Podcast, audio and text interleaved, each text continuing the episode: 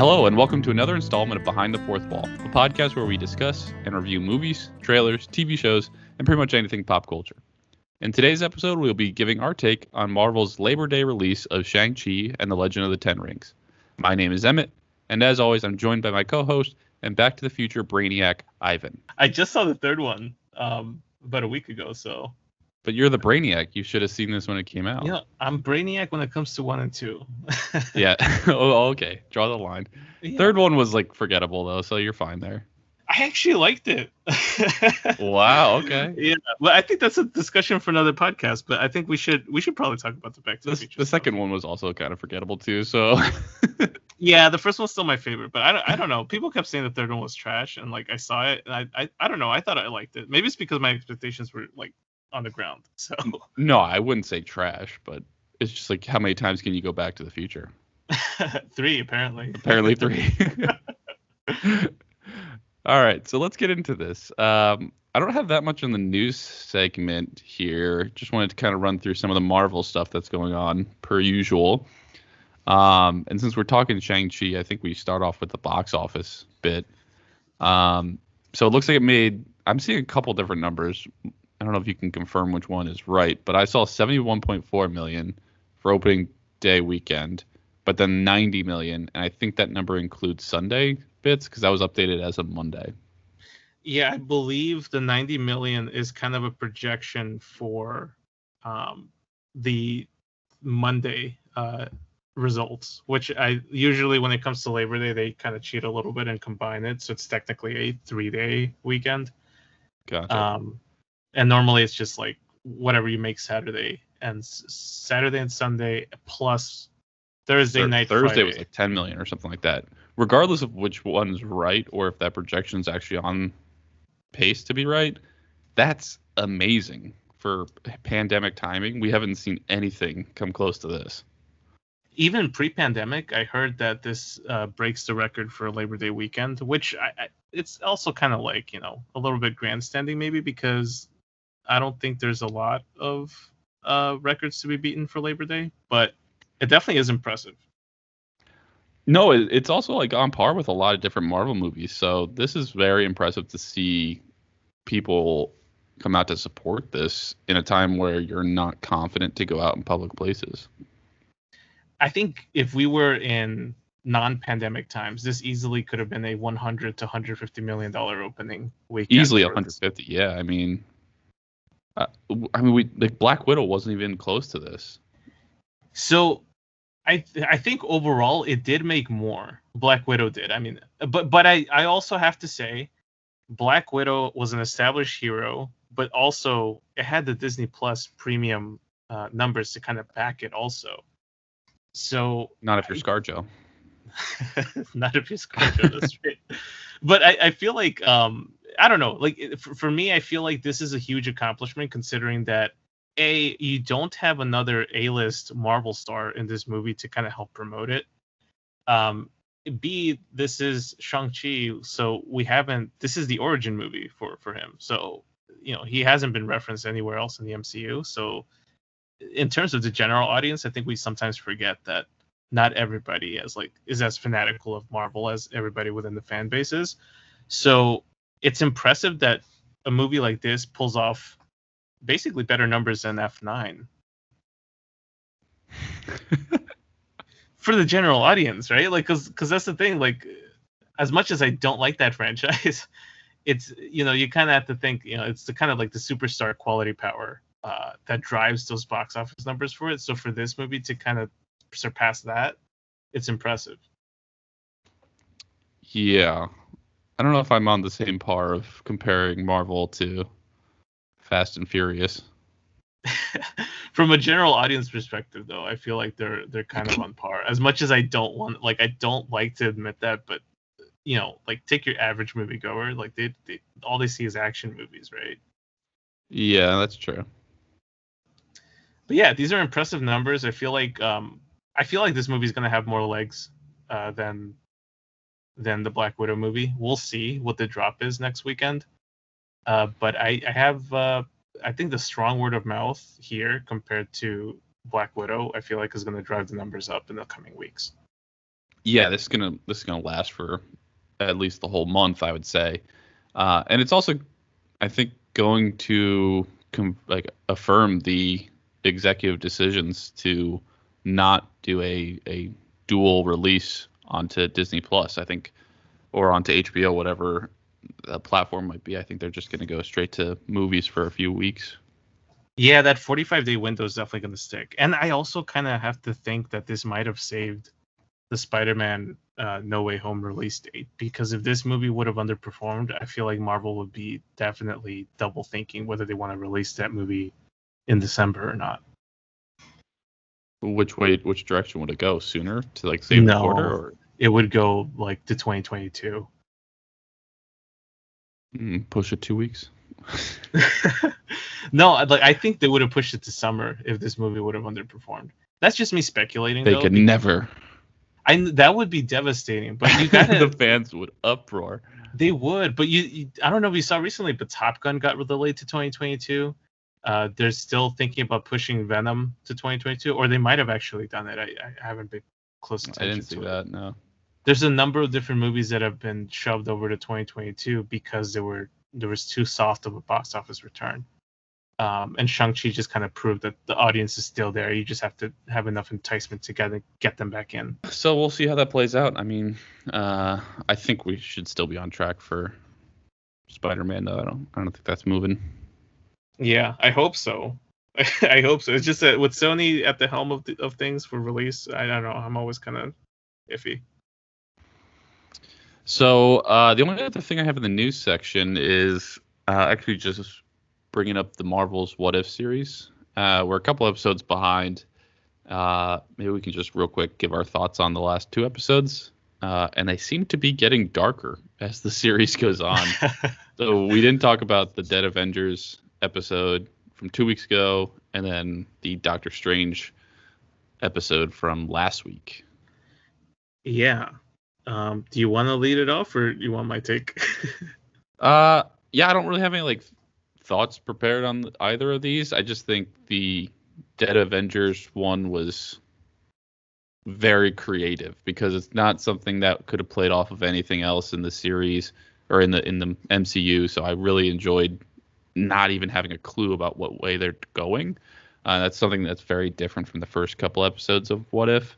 So I thought that was really refreshing.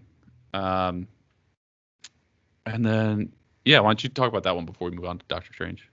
yeah, I don't. I don't know why there was a lot of bashing of that episode. I feel like from and some of my friends who were able to watch it before, I think the first three episodes were released uh, for critical review. I I heard really bad things about the third episode. For me, honestly, though, it might be the strongest episode of the first three.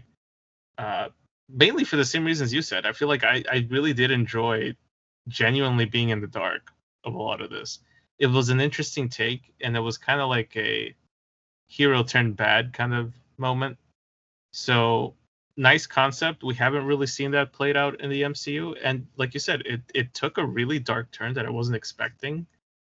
And based on the fourth episode, it might be setting things up for the vibe of the second half of the season. But yeah, I was surprised. I actually really, really enjoyed it a lot more than I thought I would. But yeah, I mean, it's just like Disney's big rule is like you don't kill characters, and that's all this episode was. So that was very weird to see, and you keep thinking like maybe they're not dead, maybe they're just being uh, detained or something like that. I don't know, something stupid, but uh, yeah, it takes a character that you don't really think about that much, or like if you're me, kind of just forget about. So I didn't even consider this person being involved in the in the series. Some of the deaths were actually very brutal too. Oh yeah, Hulk's was kind of funny. Blew up like a beach ball or something like that. yeah, it took me by surprise. I was like, all right, I thought it was just gonna be like an Iron Man murder mystery in the beginning, and then I was like, oh well, what? it it turned into way more than that. I just wasn't expecting it. Yeah. And then what were your thoughts on the Doctor Strange one? I loved the fourth one. Yeah, the Doctor Strange episode I think is my Yeah. favorite one. Um, you, and- it would be. You love the dark. I, I like it when it's used well and not Right. like for the sake of just being you know shock value. Um, yeah. and I think you and I kind of share that same kind of sentiment where like sometimes there's movies that have this whole like, oh, let's go dark for the sake of it. Um, but this one I feel like it set up a really good. It, it was a really good what if setup, uh, and something that I think is realistic in terms of like I could kind of see Doctor Strange going that route, like mainstream um, MCU Doctor Strange. So uh, I like the tone that it took. Uh, I actually had to kind of double double think my uh, opinion of the series because I know I said in our review of the, of last week um, that I thought I wasn't kind of at the edge of my seat waiting for the next episode, but I am kind of a little bit more eager than usual to wait for what they have in store for episode five. So just based off of episode four. Yeah, I will also say I'll, I'll second that that like it feels like the week between episodes is longer than it was when Loki was showing on Wednesdays, and that's probably because there was Bad Batch in the middle, so that kind of shortened it a little bit. But when this has to stand on its own, it's like wow, a full week between 30 minute episodes uh, is a little tough to, to deal with. But I, I do agree. I do like when shows can sometimes go dark. Uh, I don't want that all the time. So this is a fresh uh, breath of fresh air uh, for for the time being, unless they decide to like do this for every episode but I think it's uh they had a good amount of character development.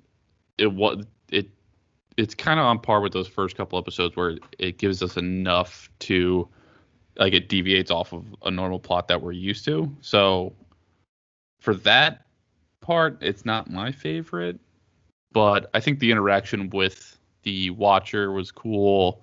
I think um, I, I enjoy that if you're gonna go dark, don't give them a redemption at the end. Like it would have been kind of uh, annoying if everything got fixed for him at the end there.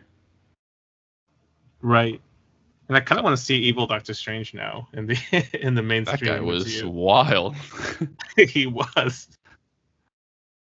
But I love how um, the Sorcerer Supreme comes back and just starts channeling from the dark energy again. It's like this girl cannot stop. Yo, for real. Yeah, I, I honestly, I'm excited for the Marvel Zombies episode that's coming up, uh, based off of this. Because like, if they handle it this well, then my hopes for the series are a little bit higher than where they were based off of the pilot episode. Do you want them to go dark with that? I'd rather them go with like a funny angle on that and like be like the opposite of what you're expecting. Like you expect Doctor Strange to be mystical, which it was, but you didn't expect it to go dark. I feel like these episodes really succeed when they play with your expectation and go the opposite way. Yeah, Mar- Marvel Zombies was a concept that seems a little bit dark, but it kind of plays with humor a bit as well. So as long as they handle it with some good finesse, I guess, like eh, you know, it's not like too dark or too light they got to find the perfect balance. And I feel like with this Doctor Strange episode, they were kind of playing with those elements a bit. Um, so that that's that's where I hope they take it. I hope it's not a super serious kind of Walking Dead kind of thing. Um, I'd be disappointed if it was, to be honest.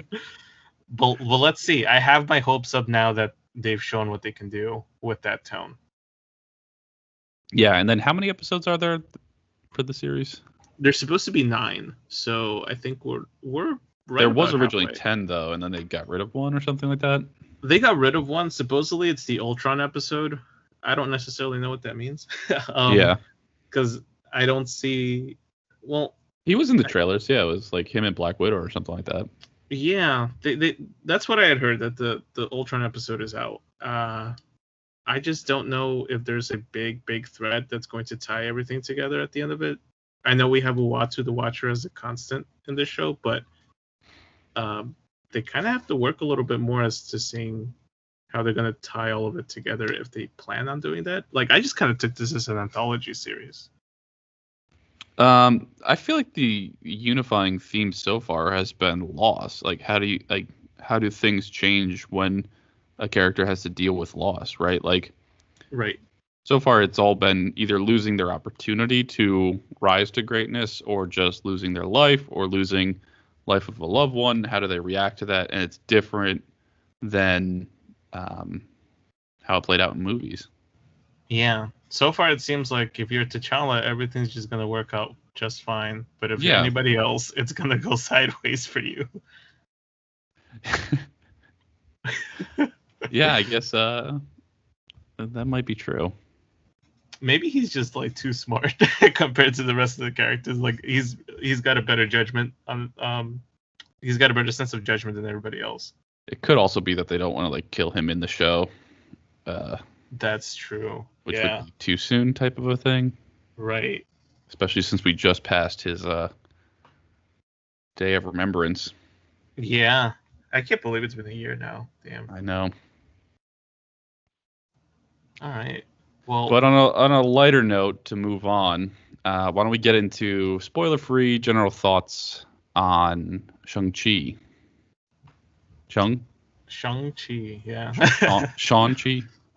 I love how they took about three minutes of your time to explain the proper pronunciation. I'm glad they did because a lot of people are just like Shang Chi, Shang Chai.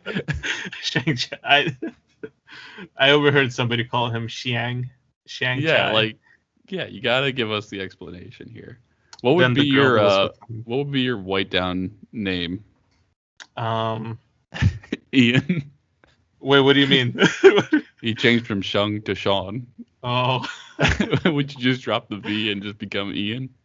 I would have tried to be more creative. Yeah, I'd probably be like, um, nah. You know what? If it was me and I had to reverse my name or something like that, I just call myself Navi because it's just take my name and just spell it backwards. Nice, nice. I'd probably be in the same ring as, as Shang-Chi and just like not get creative at all with how I go into hiding.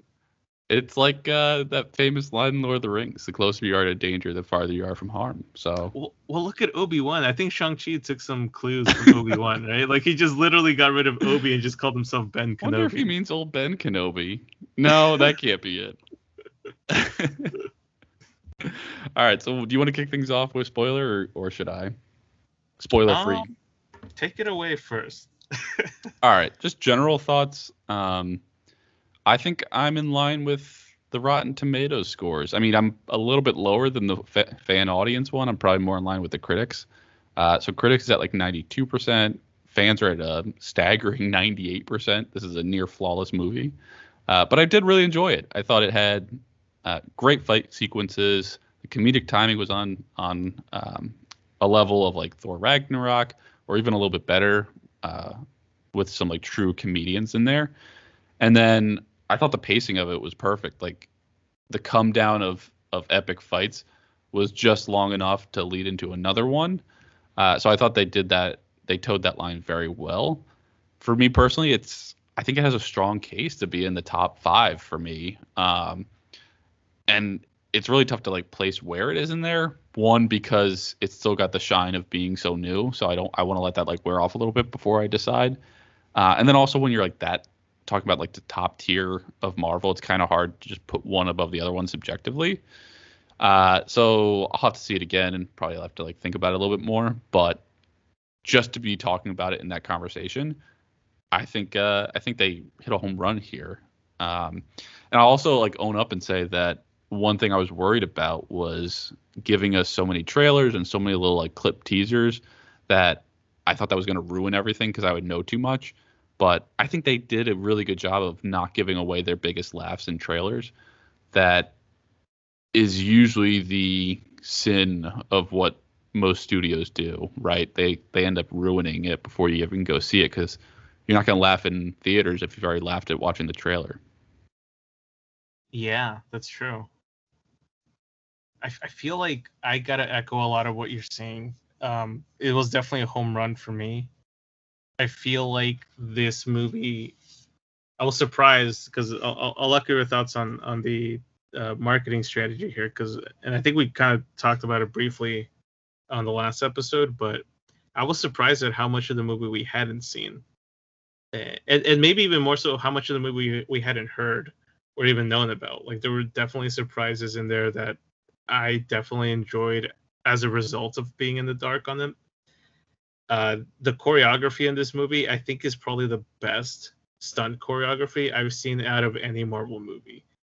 Uh, from the action to all of it, and also I appreciate the fact that, especially after watching something like Snake Eyes a couple of weeks ago, Um, the competence of the uh, the uh, cinematographer for this movie in they displayed those action sequences so beautifully that you were able to actually appreciate the choreography instead of going the stereotypical route of shaky cam, which uh, is very overplayed. And you know, just I'm glad that the folks behind this movie were able to kind of give us a really good visual um, on those stunts. And for me, I feel like this does definitely, if not break, gets near the top five uh, of MCU movies for for me. And I've been thinking about it a lot, and I think that it falls just under Black Panther, which I put at, as my number five at the moment. Um, only because I feel like uh, this movie maybe handles things really, really well. The one thing I don't, that I'll have to kind of critique it a little bit, is that I feel like the first half of the movie was where it's at its strongest, and the second half for me falls just a little bit. Um, and I can't quite put my finger as to why I enjoyed the first half more than the, than the last half. That's not a blight on the movie at all. I still enjoyed the last half. It's just that I feel like the first half of the movie felt like the strongest for me. Um, I enjoyed Shang Chi having you know, having knowing him from the comics, this is kind of a reinvention for the character, uh, in the sense that like it's not very faithful to the comic book adaptation, and this is one instance where I say that's a lot better, uh, just because I feel like um, Shang Chi of the comics is very much like somebody that's not very in tune with Asian culture wrote a character that seems to hit all the stereotypes that you can hit. Uh, and over here, it was a very reinvented version of the character that honors what's come before on the MCU part, and also is pushing the right. Um, you know, it's got enough inspiration from the source material to make it that same connective tissue. So it was a strong movie for me. I definitely want to go watch it again at some point this week. Yeah, I, am planning to see it again before the uh, before it's out on Disney Plus as well. I think it was definitely worth paying a second ticket for it. Uh, and I also wanted to, yeah, just hammer home that I also agree that the fight sequences, not just the pacing of the movie, but the pacing of those was so perfect because it was like it's really hard to capture a hand-to-hand combat because it's so close to like the two actors are so close to each other that you either go like the camera is basically like inside them and you miss everything, or it's shaky cam and you're missing everything because it's so hard to focus. But I felt like it was speedy fighting, but also in slow motion where I could see it. It there was a lot of clear nods to like the Jackie Chan style of filmmaking. Yeah. Um, and this is like something in most Jackie Chan movies. He makes an effort to make sure that you are fully immersed in that action by sticking well, a lot of like medium to to high you know higher range shots instead of going in super close, which is what a lot of Hollywood movies tend to do. Um, or even like like take the Dark Knight trilogy for example. Like one of the biggest sins of that trilogy is the fact that all of the fight sequences are very like in your face, and you don't get to actually appreciate the choreography that goes into them. Or they're so zoomed out where it's like you still don't appreciate the choreography because it's just like a mosh pit. Right. Yeah. Sometimes there's, you just see tough fists. balance. Yeah. But um, yeah, I mean, obviously this is a this is a big recommend for both of us. Uh, if you haven't seen it, you should definitely go see it, whether it's in theaters or if you're willing to wait the 45 days. Uh, you might run into spoilers then. Yeah, or just buy it on video on demand once it comes out. Because honestly, I feel like this is one of those movies where I definitely do. I am looking forward to the home release of it um, in this day of age of streaming, I rarely purchase Blu-rays, but there's certain movies that I'm like, you know, heaven forbid they pull it out of a streaming service. I still want to watch it. So this guy's doomsdaying his his DVD collection. Dude, it happens though. It happens. It happened recently with a movie. I just can't think of it. But I, I know there are movies that have been taken out of streaming. They do. Yeah, these streaming services have some sort of wiretap on our houses because I'll, I'll be like oh, you know what? I think I might like just throw on a Harry Potter on HBO, and then it'll be gone. And then it, when it comes back, it's like, well, I'm not in the mood anymore. Yeah, or my fear is that at some point they're going to tier their services, where they're like, if you want to watch the Harry Potter Right, trilogy, right. you have to pay seven dollars extra or something. Yeah, they they definitely will do that. All right, so let's leave the spoiler free. Let's get into the spoiler full or spoiler expensive, which would be the opposite of free. Spoiler plus. uh, and let's let's talk about a couple scenes, plots, character dis- discussions. So if you haven't seen it, you still plan to, uh, you don't want anything spoiled. Now's the time to hop off. All right, make your Mephisto joke. there were three Mephisto references in this movie. no, there weren't. I kind of wish there was now. though. 57 Mephisto Easter eggs you missed. all the Mephisto, all you can want. So Um, we we started off talking in the other section about the fight. So why don't we start there, if that's cool? Yeah, that bus sequence. yeah. So they had I would I would say probably three really big fight scenes. Um, there was more in betweens as well, but the bus sequence. Let's start off there. Yeah, it's it was the hero reveal moment um, of the movie where Shang-Chi basically just kind of reveals himself to Kathy, uh, who is played by Awkwafina. Wasn't it Katie? Um, is it Katie? Oops, my bad. Yeah, it's Katie.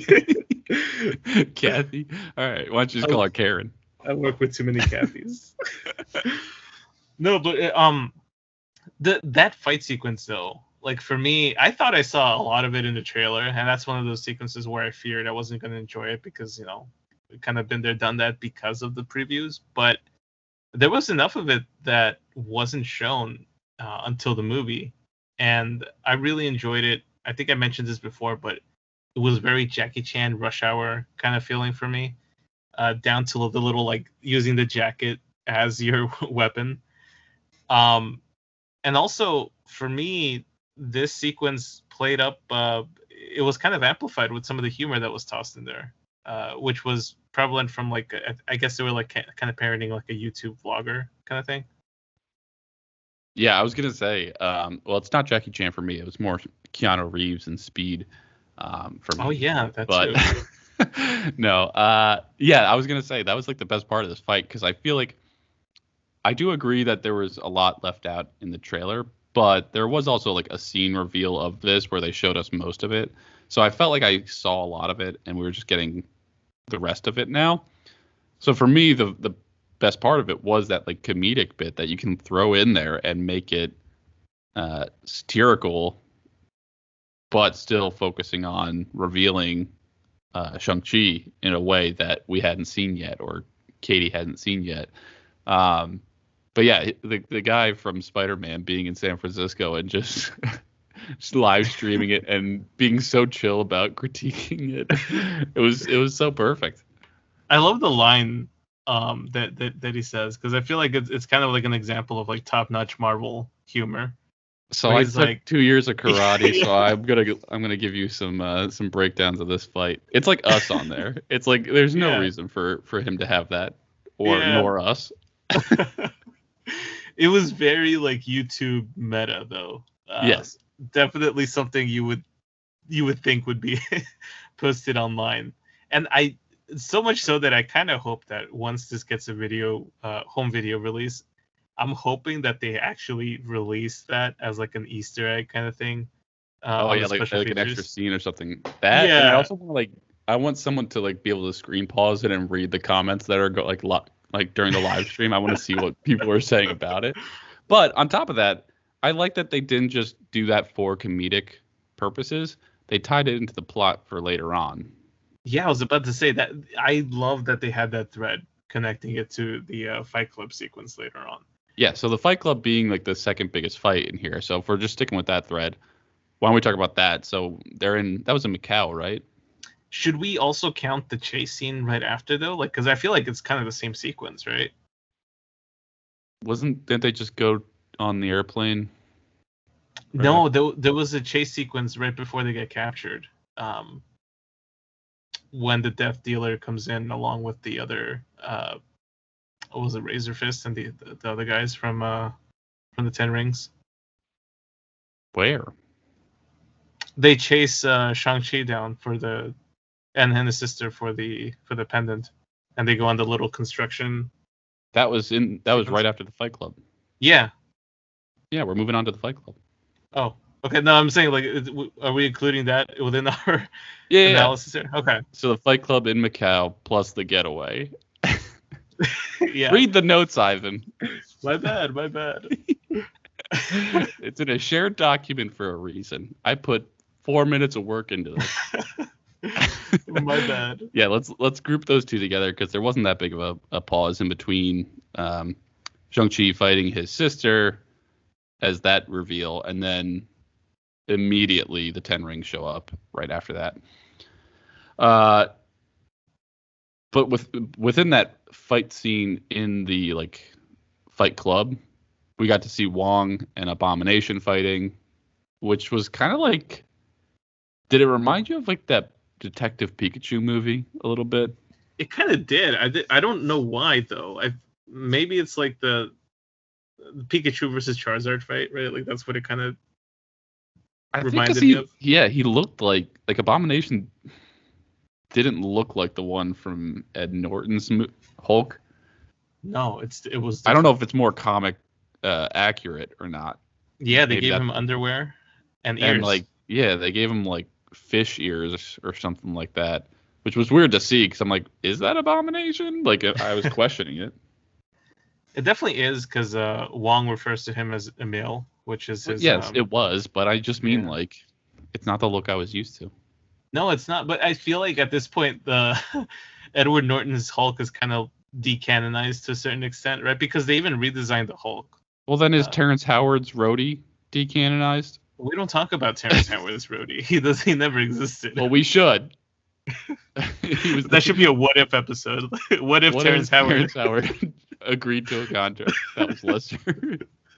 Would that have changed anything? Who knows? Let's. it see. might have, honestly, Maybe. Yeah. I feel like Terrence Howard is one of those. because he um, would have actually gotten to have a suit. Because he said next time, baby, but he never got a next time. He's also very like creatively involved with the stuff that he does. So I'm pretty sure that things would have gone a little bit different with Rhodey had he Yeah. been at the helm. But anyway, back to this fight sequence.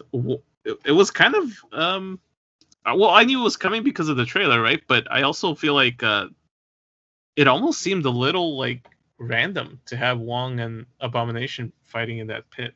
Yeah, it doesn't seem like it's Wong character, like what his character would do at all. So I felt like that bit was weird. Also, like you just fought a monster that was bigger than that in Infinity War, and you cut off his arm. I think you learned the tactic to use. They seem to be on friendly terms though. Like, is he Yeah, they- him they went off. something? they went off into like wherever they went afterwards. So they're clearly just rigging fights and taking paychecks. behind Strange's back and the government. It, it looked like the raft though, where they went to. oh, You have a didn't- little bit of a glimpse of it. yeah. I didn't really pay attention to what was in the where they were going afterwards. I just saw them leave together, and I was like, okay, well, they just rigged their fight, and they both got paid. There was also a Black Widow and an Extremis soldier fighting in one of the uh, cages that you see. Oh, really? Yeah, it's um, I, and and I saw I like noticed off the bat like she was wearing this little like red clip on her belt, and Mhm. it is the Black Widow uh, insignia. Oh, that's cool. I didn't notice that. And that Extremis soldier, I guess, should have been my first hint at um, another reference to Iron Man 3 later in the movie. Yeah, yeah.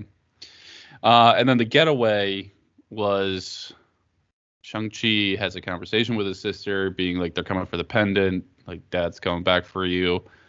Who sent the postcard if it wasn't her? I guess it was um, Wenwu, right? Because I can't think of anybody else who it would have been. Who was that? Uh, the father, Oh. the Mandarin, I guess, uh, the real Mandarin. Because I kept thinking, like, they're going to play off this mother angle actually being alive. I Uh, thought that too. And that that kept throwing me and i couldn't stop thinking about that so then i started like missing bits because i was like this is where they're leading us and i'm looking for like confirmation bias but um yeah i guess it wasn't her It's interesting that your mind went there when my mind went to like, hey, I wonder if Razorfist found a way to write the or draw on the postcard, and if he did, like, how did he do it? You mean Taserface? Taserface. We still need we need a Disney Plus Razorfist Taserface um spin-off there. Oh, Razorfist was the sword arm. Yeah. Oh. yeah, maybe he exchanged like a pen, like it's like a go-go gadget arm. Yeah, right. and he just puts like a pen on it. That's how he brushes his teeth too. But this fight sequence, like, it tops the bus fight, which is hard to do. Like, fighting on um, scaffolding outside the building.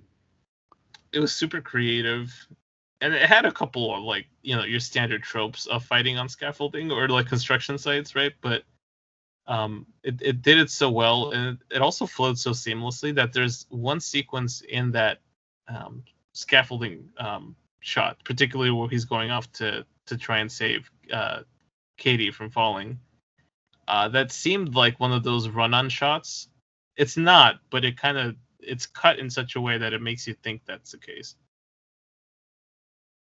Yeah yeah. I i did notice that and that's what makes it so much more intense. Um especially seeing Katie fall, you kind of do think that it's to be her end, or that like the father's to catch her with the rings or something like something else. But uh, the sister obviously comes back and joins in the fight, and I like that uh, Shang Chi got to fight his uh, his old trainer. I'm just upset that we never really got like a face reveal on that person. Yeah, it kind of seemed from the promotional material that the Death Dealer was going to be such a big deal. Um, but and I and I don't know whose face I would want it to be, like whose face I would be okay with, because I feel like whoever they pick, I'd be like this guy, like kind of like the Taskmaster reveal. Yeah. Well, I'm glad they kind of like didn't really, because if you're watching the movie and out of context, like you ignore the promotional material, you wouldn't think that, you wouldn't expect much of a reveal from him. Uh, but yeah, I, I, was thinking that we were gonna go like a Taskmaster route with this one, where it's like, surprise, it's been your mom the whole time. You're right. it's been Ben Kingsley. oh, it was Trevor actually trained to do something.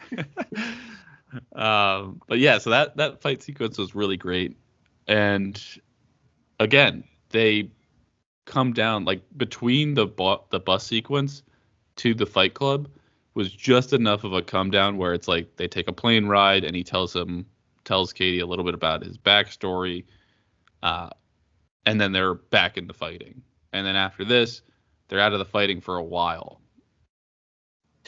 They are, but I gotta like hand it to the director of this movie because the exposition that we get in this movie doesn't feel overhanded at all, and it's actually kind of smoothed in I feel like there's a habit in most movies, right, to tell the backstory of the hero completely in the first half of the movie. So much so that you kind of get inundated with it. And over here, you're given just enough in the beginning, and the rest of it is weaved into the rest, the back half of the movie. Uh, but it's weaved in so seamlessly that I, you're wondering like, what happened to the mom? I wonder what happened. And eventually, you are shown what happens uh, but it's not something that gets revealed immediately, nor does it get played out like it's something that's super, super important.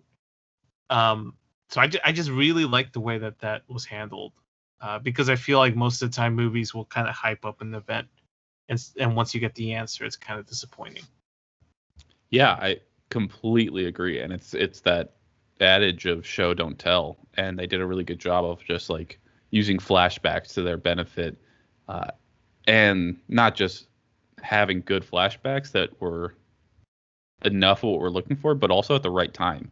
Because yeah, like we we could have gotten like the mom reveal stuff earlier, uh, or like him going like him um, killing the last guy who got away as well.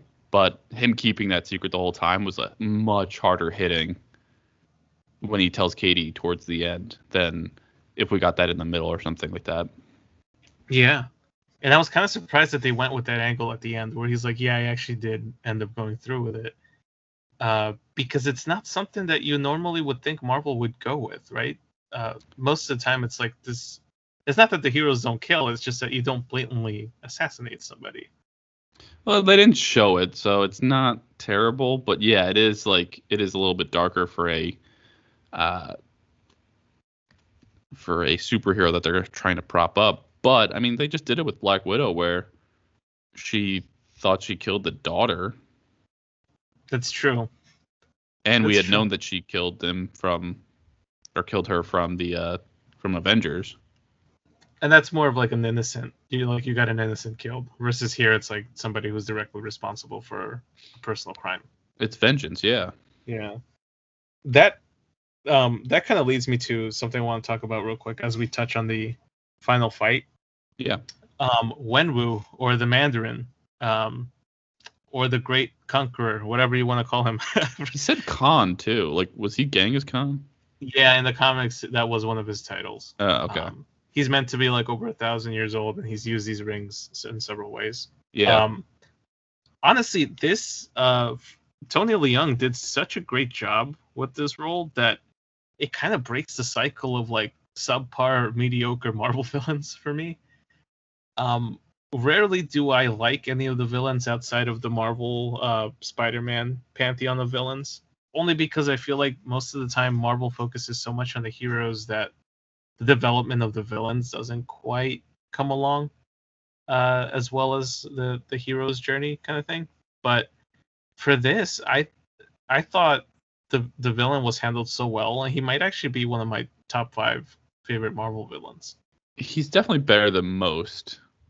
I don't know. I just feel like wasn't as powerful as I wanted him to be. Like that final fight between father and son.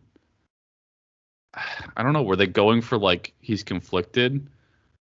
Because they didn't really achieve that in my perspective, which would be the only reason for him to be like pulling his punches. But he was actually trying to get past his son to open up the gateway, and he uh he just got like outmatched so fast. I feel like it's they're playing on the whole like he got too emotional kind of thing, right? Because for me, his motivations are sound, but at the same time, it's like the way about it, it's he's going about it the wrong way.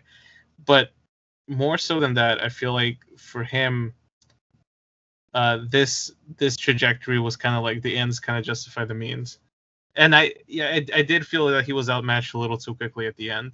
However, I also feel like there was some conflict in him, and the way that you kind of saw that layered out is the fact that he didn't like aside from just jailing his kids, he didn't go out of his way to like try and kill them. Um, after that, after the uh, Fight Club sequences, uh, you also got to see enough that from like the from the family flashbacks, you got to see enough that he was kind of a changed man, but he was struggling with going back to his roots. So I feel like he's not necessarily at his prime anymore, whereas he used to be. Yeah, and maybe I'm also being a little too harsh because they were clear that his intentions were just to like reset the clock essentially and just get his family back. Um, and that's the only way I guess he could be with his kids again is if he gets the wife back and then can hang the rings up again or use the rings to protect them. But regardless, he has to get the wife back, which would then get the kids back in his mind. Yeah, he they went a different route with him, and I feel like I I did enjoy this new route. Like this isn't Mandarin from the comics, uh, and I'm kind of glad about that. Only because I feel like the Mandarin from the comics is kind of stereotypical, must literally mustache twirling um, villain, and over here they they gave him a heart, you know. Um, so in that sense, I really enjoyed the performance and, and I also feel like while I say he's like top five MCU villain, it's not like there's a lot to really pit him against. Uh, you know, there, there's not that many Marvel villains that stand out to me. Uh, like I said, beyond the Spider-Man villains or Thanos. Yeah, I think um he doesn't yeah, maybe he didn't have to be like all powerful in this and I'm kind of just like it's more about just the origin story for Shang Shang-Chi. So, that's fine. Uh regardless though, the final fight between father and son and then the final fight between son and Pokemon Beast um were both really stunning to watch.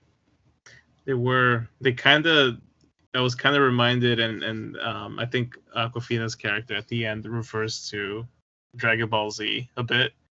Uh, for that final sequence where she's talking about how he did a Kamehameha wave at the, at, at the beast. is that what that is? I didn't really understand the reference, but that was uh, Yeah. she was like she was funny in the whole thing. I thought She was. She was great comic relief. without Um, trying so hard, which is what makes the humor so much better. Yeah, and she kind of she went away every now and again to kind of settle, you know, so we could get some of the heavier scenes. Uh, but they used it really well. But yeah, she the, the the fight reminded me kind of of a Dragon Ball Z um, action sequence brought to life in the in a good way. Uh, looking at you, Fox Dragon Ball Z movies. I think there was two. I don't know, but they were all pretty bad. Um, but yeah, I feel like th- this this had a really good um, and a very creative use of the rings too. Like th- I don't think we've ever seen these uh, the ten rings being used in this way. This is definitely a reinvention. Um, and I I did like that, and definitely a big change for Shang Chi because now he's in possession of these things, and it's definitely a departure from the comics where he was just a martial artist. He didn't really have superpowers. Does he not get the rings in the comics? he's not even connected to the rings. Like his dad is, um, and I think we, we touched on this before, but in the comics, Shang Chi's father is a very kind of racist stereotype Right. character called Fu Manchu. Um, yeah, I know. Um, th- but that's why I feel like Marvel kind of strayed away from that and just made the Mandarin his father. I feel Good like call. there was there was a reboot somewhere where they did that in in comic lore, um, but it's definitely quite a bit of a reinvention, um, and I think it works. It makes sense, and you're also tying in the Ten Rings and the Mandarin, a character that you've been kind of calling on for a bit, but never quite did a reveal for. Um, so in that sense, I'm I'm happy. Yeah, so why don't we go there next with uh, with the talk and because that's obviously a major theme or thread that we have to follow up on is that we have already seen the Mandarin and the Ten Rings from the Iron Man movies, uh, with the uh, Ben Kingsley character Trevor Slattery. Uh, do do you think they sufficiently explained away that plot line? Was that okay with you, or did you want something different, or uh, them to like steer into it? I was like I've been fine with it for a while because and I think I mentioned this a while back, but there's a one shot called Hail to the King. I watched that Oh. in prep for this. Uh, I yeah, I highly recommend it if you haven't seen it. It's so funny. Once I saw that, I was like, all right, Iron Man 3 sin is forgiven because at some point it's like the promise that you're going to actually get the, the actual Mandarin. Yeah, that's Um, on Disney Plus too. So like, you don't have to watch the crappy YouTube part series. So yeah, one thing real quick. It's been on Disney Plus under the extras for Iron Man 3 for so long and I never Wait, noticed. really? Yes, if you go to all these MCU movies, you get the one shots if you go to the extras section. But Wow. they just I think within the last 2 weeks they actually took the um, some of those uh, Marvel one shots and actually made them their own selection on Disney Plus. So, yeah, they've Yeah. always been there. Well, yeah, it's definitely worth a watch. It's really good prep for this movie as well, um, because I don't know. I was I definitely saw it coming when they were like going further into the cave. If I hadn't seen that, I don't think I would have made that guess. Yeah, it, it's it's good. Um, it's a good material to watch. But I I think uh, the explanation for the Ten Rings was good with me. I feel like it, it does a good tie-in. There's a couple of questions I still have. Like, is the Ten Rings uh, set division or group that we saw from Iron Man One directly associated with uh, with this new installation of the Ten Rings from the Mandarin, or was it just kind of a continuation of the life he abandoned before? Yeah, that, Um, that bit had to be answered. Uh, I think they did a good job explaining the Mandarin, but they ignored the group that was behind all the attacks towards Iron Man. Because it was in all three of them. It wasn't So- just the first one. I got the sense though that like the inclusion of Razor Fist and a couple of like um um Caucasian and like kind of South Asian characters within the mix of the Ten Rings kind of explains the fact that it's It's global. It's global. Yeah, like it's a bigger group than what you're led to see in the movie. Yeah, and I'm totally fine accepting that. I just want to know, like, do they have it out for Iron Man specifically for any reason, or is it just like that was just like a opportunity in the desert type of thing? Yeah, I I, I hope we kind of get something of an answer in the future because obviously we're not done with the Ten Rings by the end of the movie. You're kind of given that, but um, yeah, I they they do kind of owe us a little bit more light there. Yeah, so I was fine with it as well. I think um I think we kind of predicted that that's what they would do. Just use it as like a figurehead that he was willing to loan out his name to throw some muscle behind it. But it's kind of like franchising. Right? It's weird that Katie didn't really know about him when he asked her directly, unless she was just like too scared to answer. Yeah. It was hard or to read what the just, intention was. Or it's just exposition there for the audience. Right, right. Um, are there any other scenes or bits, uh, like character points that you would want to talk about? Um, or um, maybe do after credit scenes as well? Two things, real quick. I, I, guess we got a reinvention of Fin Fang Foom with that um, dragon protector for Ta Lo, uh, or Ta Lo, sorry. Um, I enjoyed that. I feel like that's the best way to kind of go about handling a character like Fin Fang Foom. Um, people have been wanting to see him, and I feel like this is the closest you're probably going to get. Uh, it's just that a talking dragon with purple pants just kind of seems a little outlandish, even for the MCU. Um, so I, I like that reinvention. I like the fact that we're introducing dragon scales into the Marvel lore because now we have adamantium, vibranium, dragon scales, putting all those like big, uh, big name materials. Um, and this Shang Chi's suit just looked really cool uh, with the glowing red scales. I don't know. It must have been obvious, and I did put it together, but it took me a little bit longer than I'm I'm proud to admit. But I didn't realize that it wasn't a white dragon. It was white because it gave away all of its scales to the town and to block up the uh, the hole in the wall or whatever. I was like, oh, this is a weird color dragon. it's just like it's raw skin. yeah, yeah, no, uh, I, it was it was really neat to see dragons though, and it's something I thought might have been a little bit cheesy, but I think it was handled well. And again, though, that fighting is like you could like you could go with other classic mistakes of making it like too dark to see anything, like a Godzilla, uh, which gives you like threats in the dark uh, appeal.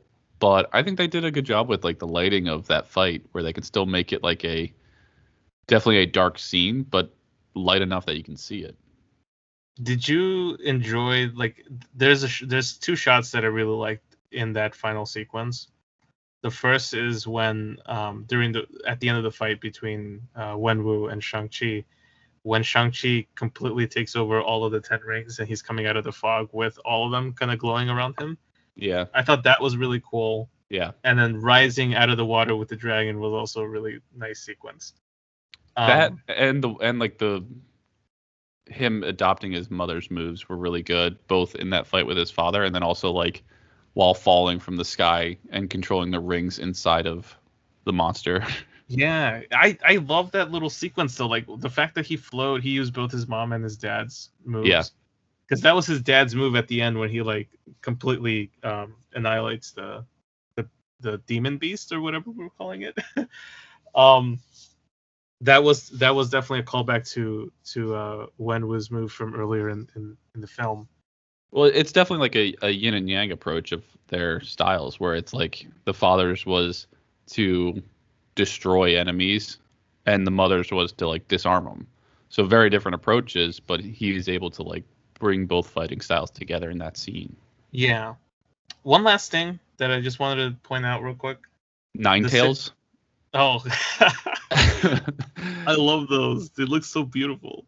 Nine Tails, and then also um, Moltres was there. Got a few different Pokemon. Yeah, Phoenixes, Nine Tails, a lot of like Asian iconography, um, and it was brought to life really well.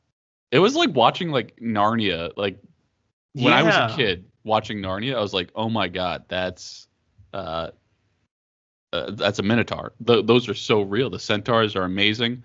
If I look back now, it probably isn't great, but that's what it feels like right now. It's like being an adult and still being like, holy crap, that dragon dog is amazing. yeah the, the the level of detail that they got you in, to immerse in, and it just helps you also buy into that world which i think you and i were both like i hope we hope the mysticism isn't too overwhelming and i feel like we got such a smooth transition into it that i wasn't bothered by it at all Yeah, I was cool with it. Sorry, I cut you off though. no no worries um the the other thing the the city of Talo, the the whole explanation of like only once a year does does the entrance open Mm-hmm. kind of a hidden heaven city kind of thing. They mentioned there were seven uh, holy cities.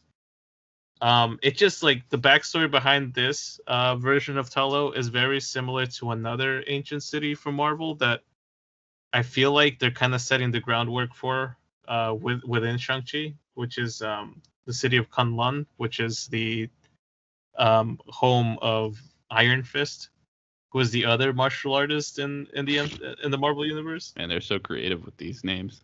I know. I know. Iron really are. Fist and Razor Fist have, have a standing poker night. well, it makes me wonder though, like if they're actually going to bring in Iron Fist into the Marvel universe through uh, Shang Chi's corner of the MCU. Um, so it, I don't know. It just like immediately the backstory of the city is like, huh, that sounds like that sounds like Kunlun. um, but we'll see. We'll see what kind of happens with it. I just thought it was interesting that they Which would also route. be in that same universe, or is it like another parallel universe? Um, no, so like th- that parallel universe where uh where Talo exists, Mhm. they mentioned that there are seven cities of that. One of those is Kunlun, so it would have to be like a neighboring um city. I don't know how like that location kind of works out. Um, Because to me, it's weird that only one town is charged with protecting that door, but if there's seven other cities right by them. they're each protecting something. Um, Uh, okay. Yeah, like I think with with uh, with Kunlun, it's like housing this powerful dragon, and if you punch its heart, you get the powers of Iron Fist. It, it's really bizarre and weird, uh, but it's just like th- that's that's the take that's the um that's the take that I'm kind of familiar with. So it was just interesting to see Kunlun's backstory be applied to Talo, and it just makes me wonder whether they're going the Iron Fist route here. Yeah. Uh, and then speaking of setup, maybe we talk about the after credit scenes a little bit. There's uh There's two. There's two, so right? The first one is like right after the movie ends, before all the credits, uh, and it's Wong getting Shang Chi and Katie to come talk about the rings with Captain Marvel and a human form of Bruce, not Professor Hulk. Uh, and basically, they're just saying like the material is not from the universe that they know, or they can't place it and then apparently it's sending out like a beacon uh, when he uses it. I was surprised, first of all, to see the Bruce Banner version of uh Yeah, there, you know, because we saw him as Professor Hulk last time. yeah. Both obviously he still had his arm in a sling from the snap that he performed, uh, but I think it'd be interesting if we got like a similar to like the All Hail the King type of thing. Give us like a five ten minute uh, Professor Hulk becoming Bruce. I have a feeling we're going to see that in that She-Hulk series that they have coming to Disney Plus because they've announced that Mark Ruffalo will be taking will be one of the recurring cast members. For Oh well, that would be yeah, that'd be cool. I don't think it needs like a whole movie for him or too much time of another person's movie dedicated to him. That's why I feel like just give us a short little like here's what happened type of thing. One of my friends also said that there's something on his wrist that could be like a power dampener thing. Maybe he's learned to master hulking out. Yeah, it's like a suit of armor now or something like that. right. But yeah, that was interesting to see him. It's interesting to see Captain Marvel with longer hair now and attempting to show emotions. That was cool. and But still uh, leaving people on on read there, just dropping out of the conversation. Bruce has my number. I'm out. Uh, yeah, that was weird. And then I, I don't know if I really care or buy into the beacon thing. Like that's been beeping for thousands of years since the fathers had it. So like, why has no one responded to it? Why would they just now respond to it? So I I took it to mean that Wong meant that because he said that when when Shang Chi used the rings, they felt it o- over where um wherever Doctor Strange and his people uh, train. Um, th- so I take it to mean that the beacon is just now starting to uh, beep out. And like my question would be like, well, why now? Like, what's what's it signaling to? Oh, so it's like something different about how it responds to Shang Chi as opposed to his father. It seems that way, yeah. And Okay. I know I know from the comics the rings are alien technology.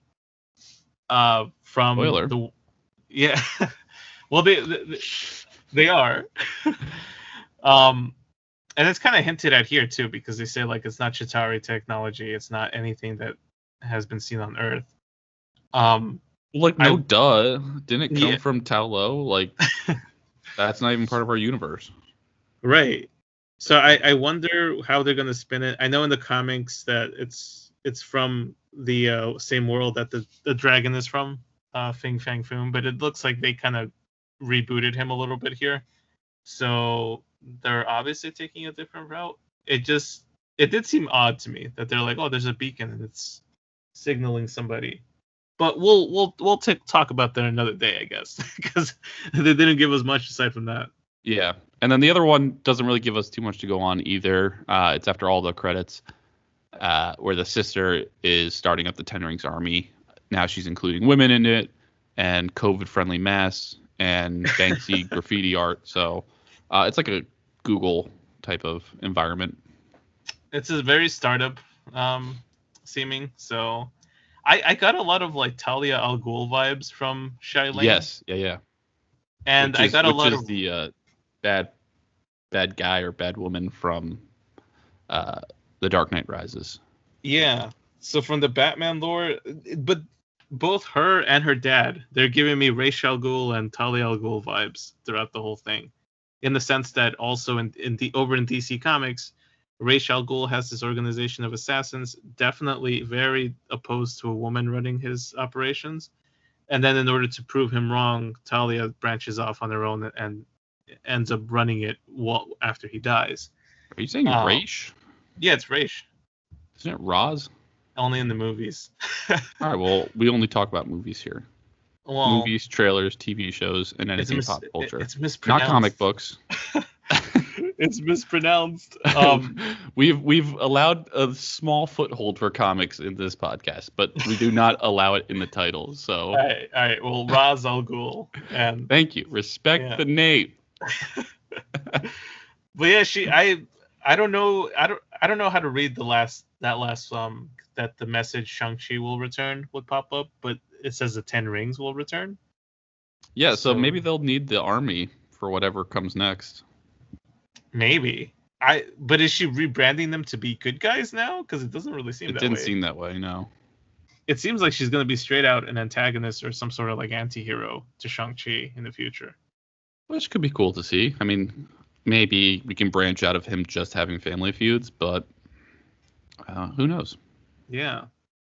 I'm excited though. This this kind of sets up a uh, a whole new section of the MCU. Uh, I ca- I can't help but think that there might be setting up like the Agents of Atlas just because they have um, Wong popping up with Shang-Chi. And in the comics, they kind of form a team at some point to um, to stop like a, a I forget what cosmic threat it was, but Atlas. but th- there's there's like a plethora of like Asian heroes that um comprise the team that I feel like they might actually be showing up in the near future, especially now that we know that they cast uh, Namor for Black Panther 2. Um, I can't help but think that Wave is coming. Then, um, you know, w- we have Jimmy Woo, who also was a member of the team over on the Disney Plus show uh, for was it on WandaVision? So hmm in, in the comics it's, it's jimmy it's uh jimmy woo who actually ends up recruiting everybody but All right. Well, I think uh, all hearts and minds clear. I think we can cut it there. I mean, there's still a lot more where we can talk about uh, this and its impact in the world and uh, how it ranks up with the other movies. So uh, we might even do like a part two to this, but uh, just wanted to get our initial thoughts out there and um, start talking about it. So if there's anything you think we obviously missed, which we I'm sure we did, uh, or any topics or, or bits that uh, you'd like us to talk about, feel free to reach out to us on Twitter at BT Fourth Wall, four being 4TH. Otherwise, thanks for listening. Thanks for listening.